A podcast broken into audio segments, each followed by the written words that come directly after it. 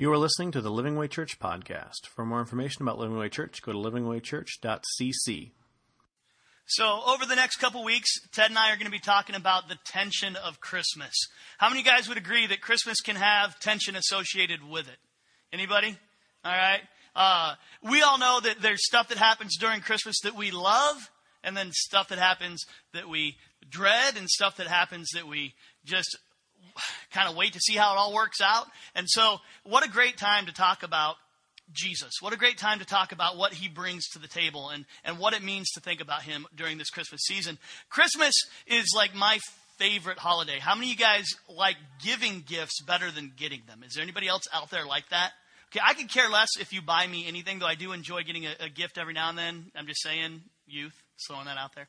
Uh, no, just kidding. But I do love giving them. I like thinking about them. I, I actually, uh, until this year, have gone to Black Friday every year by myself to like think about gifts and buy them. I, I love buying gifts. Uh, my wife has to like rein me in and say, honey, those things cost money that we don't have, so you can't buy that many. And I'm like, but they're so perfect. And she's like, yeah, but, you know, so, you know, tension. Uh, I was listening to a story as I was preparing for this sermon uh, about a guy in California. Maybe you've heard this story. It happened last year. And his nativity scene was somewhat unique. And I think it set up the tension of Christmas a little bit. He had Jesus holding a shotgun over Santa. And this was like a big deal in California. There were lawsuits involved, there were people complaining because he set this up right by a school bus stop. All right, so little kids are getting out of the bus and seeing Jesus killing Santa. And I'm like, well, and, and you know, he was like, it's Jesus triumphing over materialism. And I'm like, that's just wrong.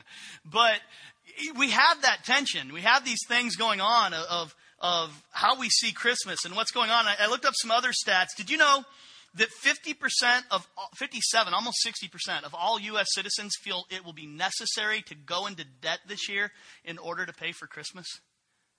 That's crazy. 60%. That means sitting in this room, six out of 10 of everybody in this room will go into debt that they will carry for some time in order to pay for Christmas. I mean, we feel a burden on Christmas, don't we?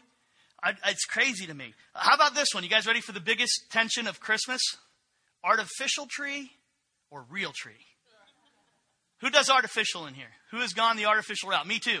I finally like gave in. My wife said, "I'm tired of trees dying in our house. You need to get uh, a tree, and it needs to be artificial and not die." And I was like, "Okay." So I finally gave in. Okay, finally, after years of giving in, finally gave in.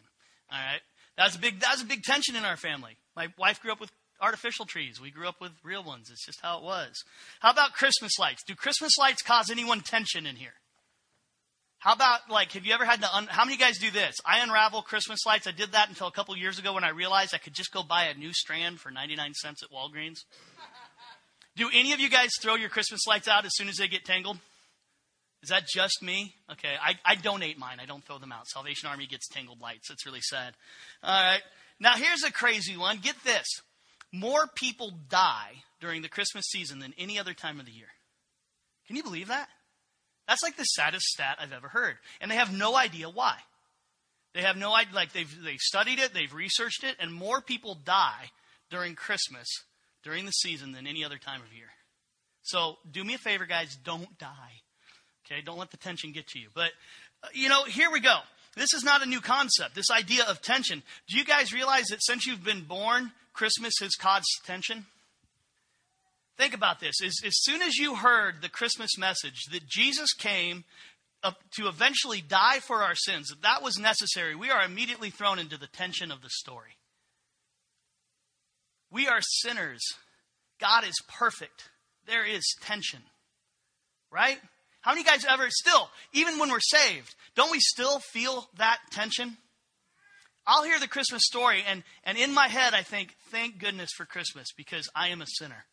And that tension is immediately brought out that I sin and that God is holy and that Christmas is a resolution to that. But it brings it to my attention every year. It's, it's amazing.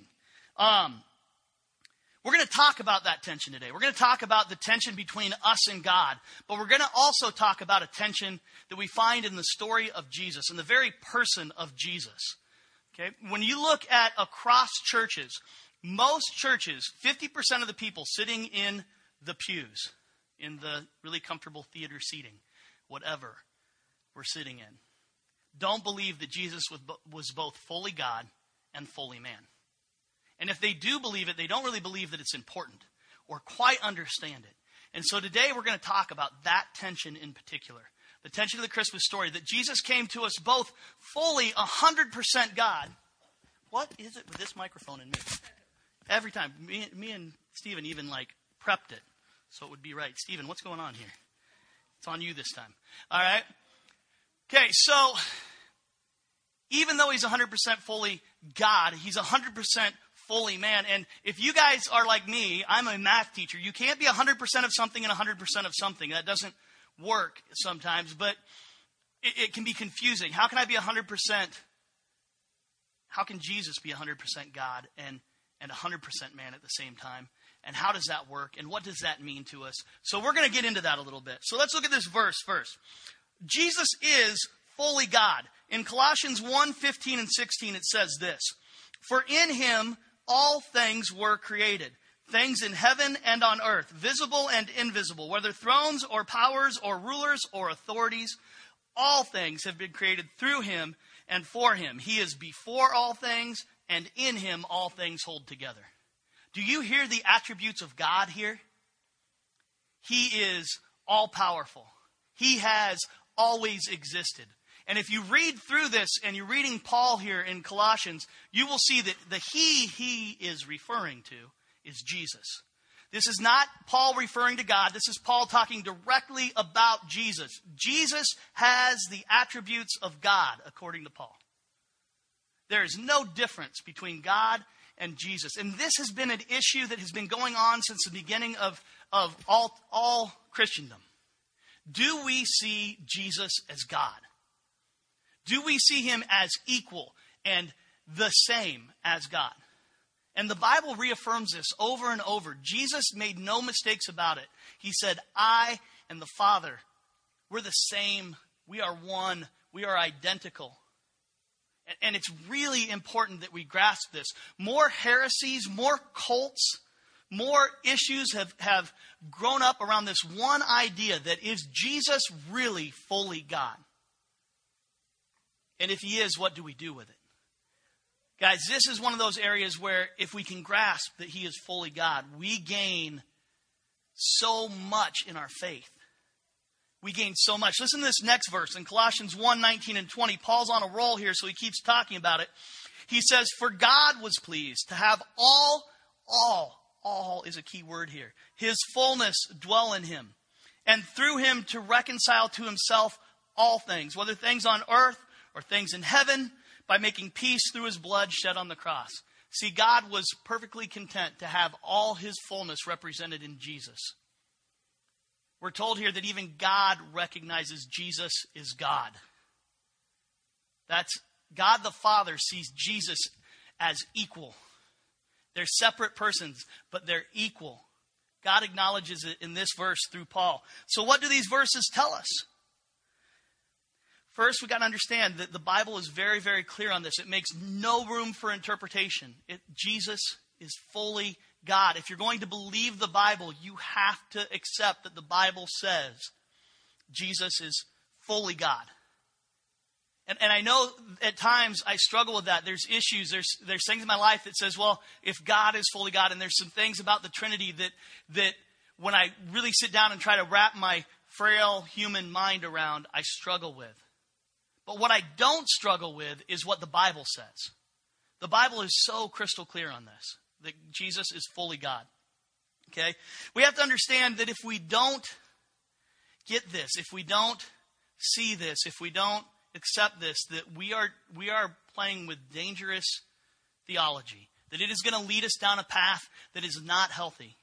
The early church dealt with this constantly. They would, they would, they would have the Gnostics and the, and the Docetists and these other groups that would come along and say, you know what, it's not important that Jesus was God. He eventually became God. Or, or they would have some kind of view of this that wasn't right, and their, their belief system would just go off the rails. It would start here. When we, when we grab this and when we own this, when we believe that God is fully God, Jesus is fully God, then this is the base of our faith. This is where we can grow and say, okay, I believe in a Savior that's fully God. And the things that come out of that allow our faith to get deep. If you take Jesus' deity away, if you take the fact that he's God away, everything, everything we believe falls apart. The entire Bible, from Genesis to Revelation, is based on the fact that Jesus was coming and that Jesus was God and that Jesus could save us. It is key to the message of the Bible. Now, the one that we don't have as much trouble with, okay? Sometimes we struggle with that Jesus is God thing, but for some reason, most of us don't struggle with Jesus as man. Some of us do, some of us don't, but for the most part, we're okay and we can accept Jesus as man. But what we got to understand is at the same time that Jesus was fully, fully 100% God, Jesus was fully man. Do you guys see the tension here? Do you guys see that this can cause problems? If you're an unbeliever, how do we explain that? How do we explain that, yeah, if, if he says, well, Jesus was just a man, you're right. Jesus was fully man, but he was also fully God. And I think this is one of those issues that if we can really get a grasp on and really understand how that's possible to happen at both times, then when we're talking to people, we can make sense of that for other people. But also when we hit these tensions in our life where it's necessary to see God as man, and there's times, and when it's necessary to see God as God and there's times that we have both of those beliefs firmly in our pocket and we firmly understand them. So let's talk about Jesus being man. We have a couple different references to this. They're all throughout the New Testament. Uh, Philippians 3.21 is one of them. Paul is talking about Jesus who will transform our lowly body to be like his glorious body by the power that enables him even to subject all things to himself. So Paul is saying one day our bodies will be like Christ. We will be transformed into a glorious body, but a physical body. The word Paul uses here in Greek means physical, flesh and bones body. So Paul is affirming to us in one verse he says Jesus is fully God, and then here in Philippians he says Jesus is fully man. And then Jesus makes no mistake. Jesus himself says, Hey, let's make sure you understand. In Luke 24 39, he says, See my hands, my feet, that it is I myself. Touch me and see. For a spirit does not have flesh and bones, as you see that I have. So Jesus, when he comes back from the dead, goes to people and says, Touch, feel, see that I'm real. I mean, people are sticking fingers. It's totally gross to me, but they're like, He's like, Hey, I got like holes in my hand from nails. Stick your fingers in there. I'm like, No, thank you. I'm, I'm good. I believe you, Jesus. But Thomas was like, Yeah. All right. He's like poking Jesus' stuff. Gross. But what we see here is that Jesus is fully man, fully real, body. When we get to heaven, Jesus will be something we can touch and see and hug and love and physically relate to. Right? So we need to see that his human nature is important. Okay? Here's where it gets interesting. How many of you guys understand what the law is in terms of the Bible? Okay? Let's just do a little history review here if you don't. The law is the rules and regulations of the Old Testament. It's what God said, hey, if you do all of this, all of these rules in the law, if you follow all of these, you will be considered holy. If you mess up on any of them, you will need to sacrifice and you will need to uh, kind of pay a penance in order to be holy again and be righteous in my sight because sin is separating us. And so it was the thing that let us know we were sinners. It was the rules that opened our eyes to the fact that we, we break rules. And here's the thing the law only applies to us. The law doesn't apply to angels, the law doesn't apply to God. God doesn't need the law. He's perfect. He doesn't need regulations to know that He's perfect. God made the law for us. So we could see that we were fallen, and we could see that we were sinners, and we could see that we needed Him. So Jesus can't come to earth as fully God without coming as fully man. Because the whole point of coming is to fulfill the law. Jesus in the New Testament said, I have come to fulfill the law. In order, in order to make it right for you guys. I've come to make it perfect. I've come to make it right. I've come to live by the law, do it perfectly, so that I will be in a place where I can pay for your sins. That's an amazing story. And, and it makes the tension make sense. Because without the need to come as human, he probably didn't have to do that. He probably could have just come as God. But because we're bound by the law, he had to be bound by the law. God can't be bound by the law. He had to come as a human. He had to come as fully human. Now, being bound by the law, he can live a perfect life and be in a place where he is righteous, where he has earned the right to give up his life to pay the penalty for us. Do you see how important it is that Jesus was fully human? It's key. Equally key, him being fully God, but fully human is super important for our salvation. Really, really important. Okay, only a human can be bound by the law.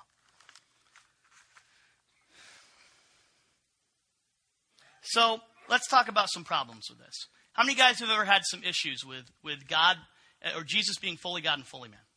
Anybody ever come across anything in the Bible that gave you pause on this? Maybe? When, when I read it, I come across things that I have to think about. And I have to figure out, well, how would this work then if Jesus was fully God? One of them is the passage where it says, only the Father, Jesus is saying, only the Father fully knows the time of his return. And I'm thinking to myself, well, if only God the Father knows the time of his return, right? Then Jesus doesn't know. And if Jesus doesn't know, then he doesn't know something, and God is all knowing. Therefore, Jesus isn't God. What do I do with that? And, I, and, and there's others. Jesus died, right? Jesus died for our sins. How does God die? Have these ever problem? Have these problems ever gone through your head? How does God die? I mean, that's a big one. Do you understand that even if that problem hasn't gone through your head, there's unbelievers out there that you're talking to about Jesus, and in their head they're saying, "Well, you're saying He's God, but God died. What do I, what what do I want to believe in a God that dies for?" Do we have an answer for that? What about when He said, "Before Abraham was born, I am." He was claiming to be alive before Abraham. Abraham was thousands of years earlier. Physically, that's not possible. So if he came as a human, how physically would he be alive? And, and we've got issues. They're, they're, they're there. Okay? And, and we have to resolve these things. When we see these issues, and there's more, those are just three that came immediately to mind. When we see issues in the Bible, we have to look at what the overall Bible says. We have to look at the truth of the Bible, and we have to say, okay, if we believe the Bible to be true, how does this work out? It's how you're supposed to read it. You're supposed to accept pre-basis accept that the Bible is true. We're going to start out with that bias. I'll admit I start out with that bias that the Bible is true. And then when I look at it, I don't check out and say mentally, well, the Bible's true, therefore I don't have to think about that. I think that's unhealthy. I think we should look at problems and we should say, okay, I don't get this, but there must be an explanation. There must be a way to see this. So let's go through these and I'll show you a couple examples of how we get through some of these problems. Only the Father's knowing the time. If you read that in the Greek, which I don't read Greek, but I can look up individual words. Okay, and I can pull out important words and look at them and see what they really mean. What it's saying there is that is the Father's authority. It is the Father's call. Between Jesus and the Father, He was the one that made the call. He was the one that said, This is when the time will be, and the Father knows. Now, Jesus has two natures. He has a spiritual nature, and He has a human nature right? So, Jesus, in his spiritual nature, in his acting as deity, knew the time and the place of his return. What he was saying there was, it's the Father's authority. I am acting under the Father's authority in this. This is his call. He's the one that knows, he's the one that decides, and I'm acting under his authority. But he knew. He was fully God. So when you, when you in this one, when you look at the words and you see how they fit together, you realize that what he's saying here is God knows, God decides, I know too.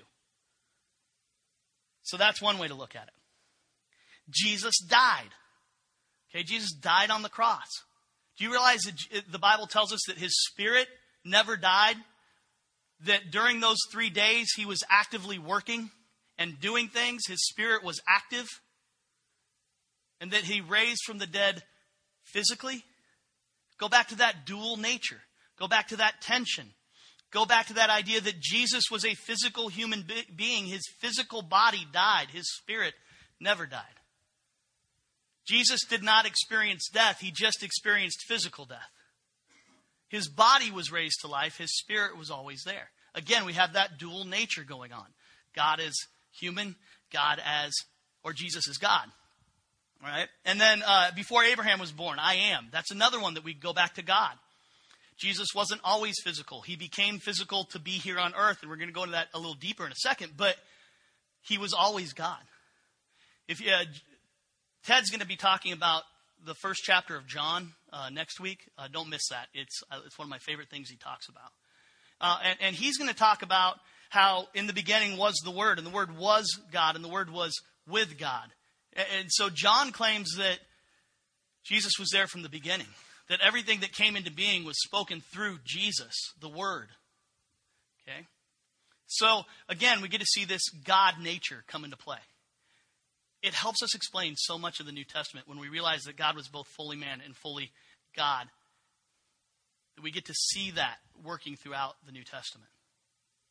Man, it means a lot for our faith. As I go through this, I start thinking to myself, what does it what does it do for us? So this tension, what does it do? This tension of God being human and God and Jesus being God. How does that affect my faith and and my belief? And what do I do with that? And, and how will I walk away from studying this deeper in love with the Christ I follow? And, and I come up with some interesting things. Uh, how many guys knew that I was in the Navy? Anybody? Okay, I was a nuclear engineer in the Navy. I was actually a rocket scientist. Um, believe it or not. Um, I know that's hard to believe. You're like, really? Yeah, really? Um, really? I try not to show that. Um, so, it works. I know. Thank you. Thank you for that. I appreciate it. I'm leaving now. No. So, in the Navy, we, we were in a situation in uh, training where we were working on uh, ship lines, uh, running uh, what amounts to a really thick rope back and forth between ships. And so sometimes you will run these ropes between a ship and the dock, and sometimes you'll run it between a ship and another ship. Okay? Uh, it just depends on what you're trying to do. Well, these ropes are really, really big. You guys get the idea here? Some of these ropes are like, okay, big. Can't even lift them. They're that big. Um, and, and here's the deal when you get an aircraft carrier, which is a floating city, okay, 6,000 people live on an aircraft carrier, plus all the equipment and everything that goes with that. All the airplanes, all the stuff they go. 6,000 people. So when I tie a rope off on a ship and it's holding that aircraft carrier somewhere, how much tension do you think is in that rope? Okay? We're taught in the Navy it's enough to kill you if you do it wrong. Okay? If you tie it off and, and there's too much tension, the rope will break, the strands will come off at, at incredible speeds and, and they can they can take off arms and it's it's really gruesome. They show us these videos. Blah. All right. Um, but they also teach us that if you don't if you, if you get too much tension in a rope, sometimes you can get tied up in, in, in one. And the only way to relieve that tension is to get another rope with more tension in it. Does that make sense? That if I'm tied up in a rope and there's tension in that rope, the only way I can relieve that tension, because these ropes are so big, is to tie off another rope next to it, put tension in that rope, pull myself a little closer until the rope I'm tied up in releases, and then that releases and frees me. Okay? So what the basic rule in the Navy is tension relieves tension. Okay, tension relieves tension. We're taught that. I, I, was taught that. I don't know if you guys were taught that, but I was taught that. And so as I read this story, I start to realize that my tension between God is a result of my sinful nature. I have tension between me and God. And, and I still do because I still sin. And that tension is something I can't resolve. It's too big. It's too large. It's too much. There's no way I can pull on that rope and resolve that tension. But then Jesus comes into the picture. And this tension in Jesus between Him being God and Him being man, and this tension that I have to work through, relieves my tension. Him being fully God and fully man brings salvation, and that salvation relieves my tension between myself and God. Tension relieves tension. So here's, here's some of the things I come up with. When I'm looking at Jesus as God, first of all, I get to see what God looks like. Do you realize that? When we read about Jesus, we're reading about God. We get to see on a level we can understand what God is like.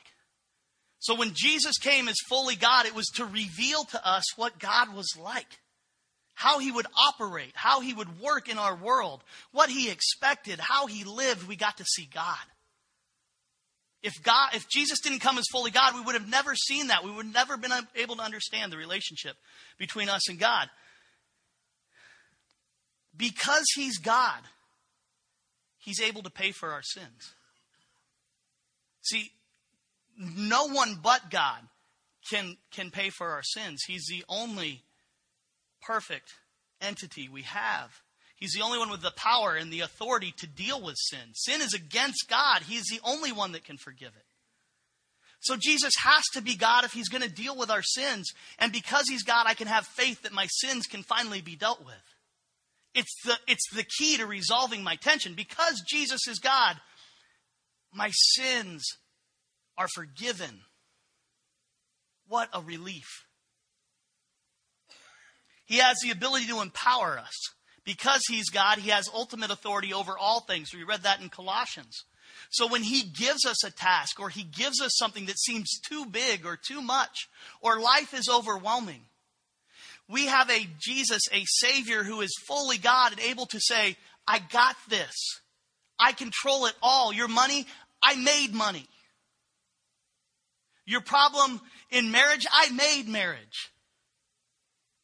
Whatever it is, I'm God. I made all things. All things that came into being came into being because I said they would be. So I have ultimate control. Oh, what a relief that is. It sounded like a commercial. Okay? What a relief that I can see a problem and I can go to Jesus in full faith that He has the power to deal with it. He's just not another man. I'm so sad when I listen to all these people talk about their other religions and they have no relief because they don't serve a man who can do anything about it. I serve a Jesus who is both man and God. How wonderful. Ah, oh, I love it. Because he's God, he is eternal. Because he's God, that means my security in salvation is assured. I'm not more powerful than God. Once I give my life to Him, there's nothing I can do to separate myself from Him, I'm told. I'm told that He is ultimately faithful, ultimately good, completely powerful, completely faithful. So that when I give my life over to Him, I am assured I am saved because He is God. Are you beginning to see how important it is that we understand that Jesus is fully God, what it does to our faith, what it does to our lives, what it allows us to think like and live like? I don't have to live scared. I don't have to live in fear. I don't have to live that it's not going to work out because Jesus paid it all. Jesus is our God who cares. I love it. Now, if you have been around my family at all during playtimes, okay, uh, we have this game called uh, Take Dad Down for $5. Okay, and the, and the thing is, I say, who wants five dollars?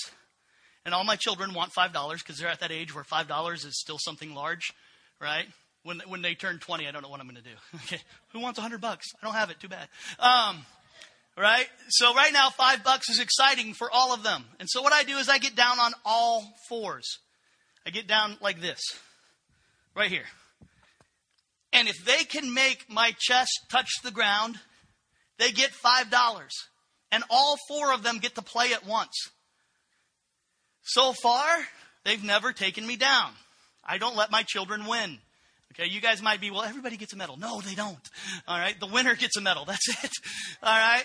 So in my family, now, however you do yours is fine, but my family only the winners get medals, and my kids lose a lot. And so, I think it's a good lesson. All right. So, um, so far, in we've been doing this since Emma was a baby, so about uh, eight years. In eight years, I am undefeated. Okay, and I take great pride in that. It doesn't matter that I'm eight times their size. Okay, I am going to hold on. I don't know what. Again, when they turn 20, I'm I'm a little bit more wondering if I'm still going to be undefeated. However, I will figure out a way to cheat and stay undefeated. That's what dads do. Okay. Now, here's the deal. Why do I get down on the floor and let my children lose? Does anybody know? Why I get down on the floor? Why don't I just say, okay, I'm here, bring it? I'm on their level. See, what I do this for is not so I can beat my children down and, and let them suffer the despair of ever winning against their father, though that's part of it. Why I do it is because when I'm down here, they can see my face. We are eye to eye.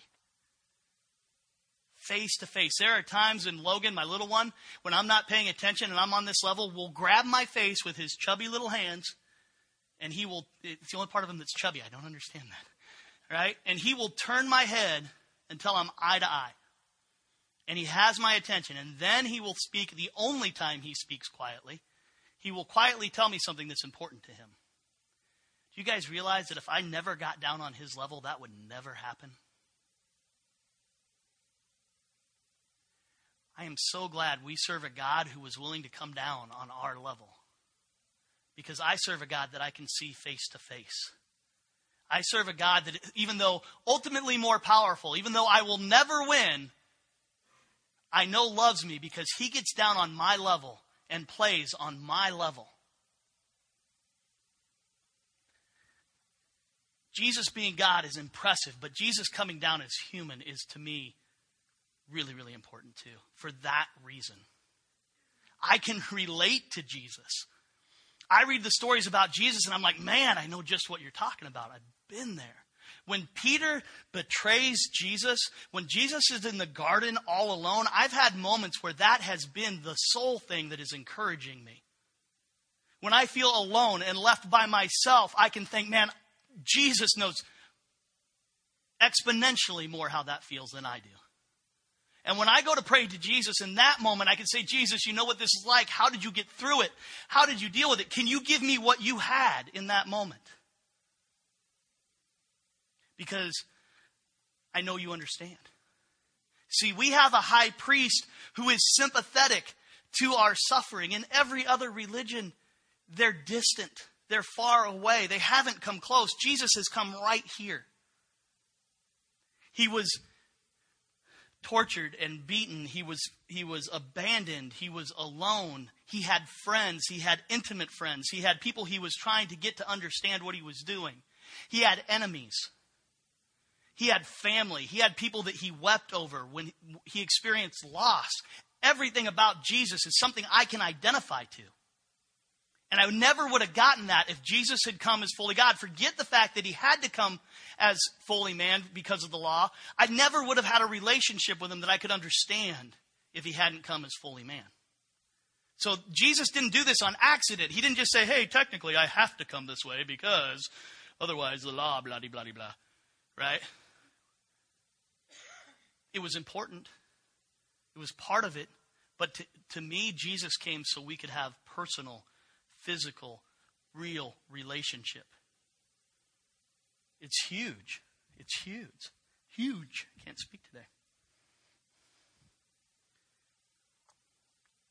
When we pray, we pray to a God that knows intimately, intimately what we're going through because he experienced it. So not as he not only is he incredibly powerful and incredibly able to deal with all our issues, to take care of us, to love us, to help us through everything, he is also incredibly intimate with the experience. And so not how to explain this. Have you ever had anybody that came and just fixed things for you? And while it's great to have it fixed, did you miss out on the relationship? Have you ever had something fixed and walked away saying, "Man, thanks for fixing it, I guess, but what I really wanted was just to kind of spend some time. I'd like to fix it with you. I would have liked to have been a part of it. I would have liked to be in relationship with you. You guys know what I'm talking about? Okay, my wife knows I'm a fixer. So when my wife comes to me with a problem, she really doesn't have a problem. She might have a problem. I don't know. Okay? But what she wants is for me not to fix the problem, but I'm a, I'm a fixer. It's what I do. I fix things. She's like, well, what about this? I'm like, if you do this, this. She's like, that's not what I needed. I'm like, then why didn't you tell me? Right? What she wants is someone who has intimately experienced what she's going through and is sympathetic. She'll take the fix. But the fix is unimportant to her if I don't relate to her. So while I don't quite understand that, I have experienced it. Jesus gets it way more than I do. Because if you look at every time he sat down with somebody, it was about the relationship more than it was about the fix. Every time. The woman at the well, he talks with her for hours. Zacchaeus, he goes over to a short guy's house. I can identify with that. I'm just saying. Peter messes up time and time and time again. I heard one person describe Peter as the man with the foot shaped mouth. I love that description. Describes me, right? And I think, man, Jesus was so faithful. What a good friend Jesus was. He never quit on Peter. I'm sure he was frustrated. I'm, I'm sure there's times he like, if only you were Jacob and I could wrestle with you, right? I'm sure there were times, but he was faithful. He was intimately concerned about Peter. And eventually, look at these people. Look at what they became. Zacchaeus gives away all his belongings because he wants to be closer with Jesus and he doesn't want those in between. How much did that relationship change Zacchaeus? Look at Peter. Peter eventually becomes one of the greatest leaders of the church we know because Jesus never quit him. Paul, a mass murderer, is converted to Christianity and spends the rest of his life explaining to us how this works and how it's real so that we can live it in a real way. This all comes from the fact that Jesus intimately knows what we went through and he can talk to us in a way that would be impossible unless he had been fully human. in 2 Corinthians 5:21 it says this: For our sake he made him to be sin who knew no sin, so that in him we might become the righteousness of God. Bottom line, this is what I think. I think the, the tension of Christ, again, relieves the tension between us and God. That was the purpose. Every aspect was necessary. Every part was necessary. We needed the full tension of who Christ was, both man and God, to exist so that our tension between God and us could be fully resolved. See, and, and, and now when I look at Christmas, when I'm, when I'm hearing this message of Christ and knowing why he came and knowing the dynamic behind it, I start to realize that even though I am a Christian, even though that I follow Christ, even, even though that my heart is fully for him, there's still tension in my life in areas I have not been able to give up, or areas that I struggle with, or fears that I have. And I have hope. I have hope that Christ and the tension of who He is will one day resolve all of that. And one day I will be in heaven with Christ and I will be fully relieved of the tension of this life. And while I'm struggling with the tension of this life, I am fully under a God who both understands and can do something about it. Oh. I just want to go out and live that life. Every time I think about it, every time I talk about it, I'm just like, that's, I want to resolve my tension through Christ. Christmas, no big deal. I've got Christ. Marriage issues, no big deal. I've got Christ. My children growing up, whoo. You guys that have teenagers, I've watched you. My hair is already turning gray, and they're not even teenagers. I have Christ. I have Christ. Job issues, I'm not worried. I've got Christ. He is both God and He understands my worries. Guys, this issue, this understanding, and really grabbing onto that He is fully God and 100% fully man does something to our faith that nothing else can. Spend some time this week. If you are a Christian in this room, if you have accepted Christ as your Savior, the challenge this week is to spend some time and really get into that idea. Look in Scripture, read a little bit. Go online. Guys, you would not believe the resources online. If you're not sure, go to gotquestions.com. They do a great job of explaining a lot of things. They give verses, they give things you can follow up on. Go spend some time in this and see what happens to your faith. Knowing that Christ was God awakens your faith to a whole new level. Knowing Christ was human lets you have an assurance that He knows you and loves you on a level you could never been loved otherwise. Guys, spend some time in this. Now, if you're sitting in here and you don't know Christ, see, what I want to tell you is I serve a Jesus who loves you. I serve a Christ who knows you, who knows everything that will ever happen to you, who knows it and has experienced it and understands you.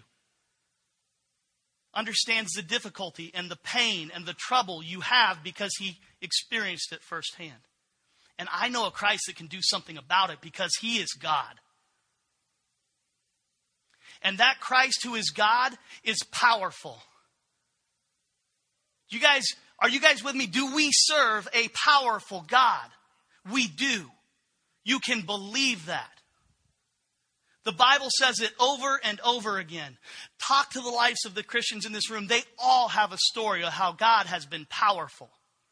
Every single one of them has experienced that, if only to know that Jesus lives within them and they are finally relieved from the weight of sin.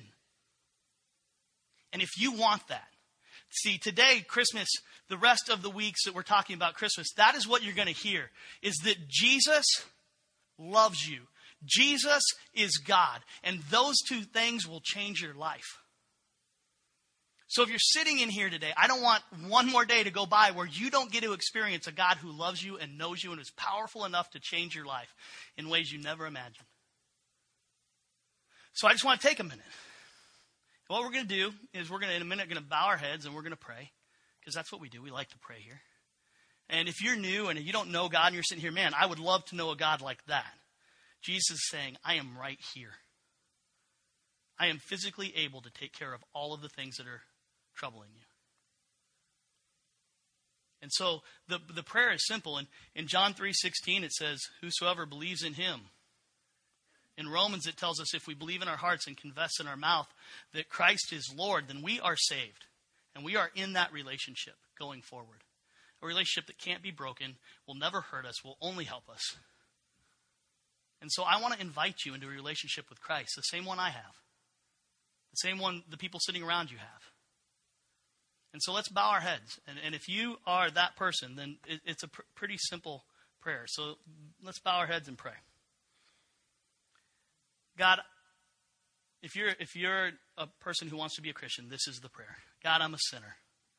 I know that sin puts tension between you and me, and that Jesus came to resolve that, and that Jesus came to save me, and know me, and love me, and I want that.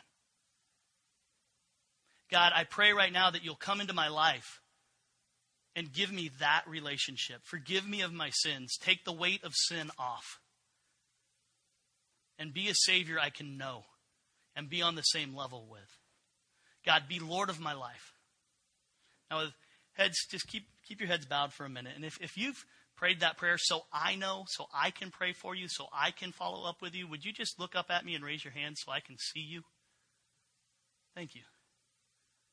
Awesome. God, thank you for these guys that got to know you tonight or today. God, I just pray right now that this walk starts and, and becomes something amazing. God, that we are here as a church to walk with them, and that if they need anything, we are here for them. God, right now I pray for the Christians in the room, the people that know you and love you, that knowing that you're fully God and knowing that you're fully man will allow us to have a deeper relationship with you this week that we can go out and, and count on something from you because you're God and be able to know you understand because you were human. And God, that that grows our faith in you. And through that, other people get to know you. God, that we are not afraid to talk about you as a man that was fully God and fully man, and that that was special and amazing. Thank you for everything you are. We love you. In Jesus' name, amen. Thank you for listening to the Living Way Church podcast. If you enjoyed this message, we hope you come visit us in Garland, Texas. For directions and more information about the church, go to www.livingwaychurch.cc.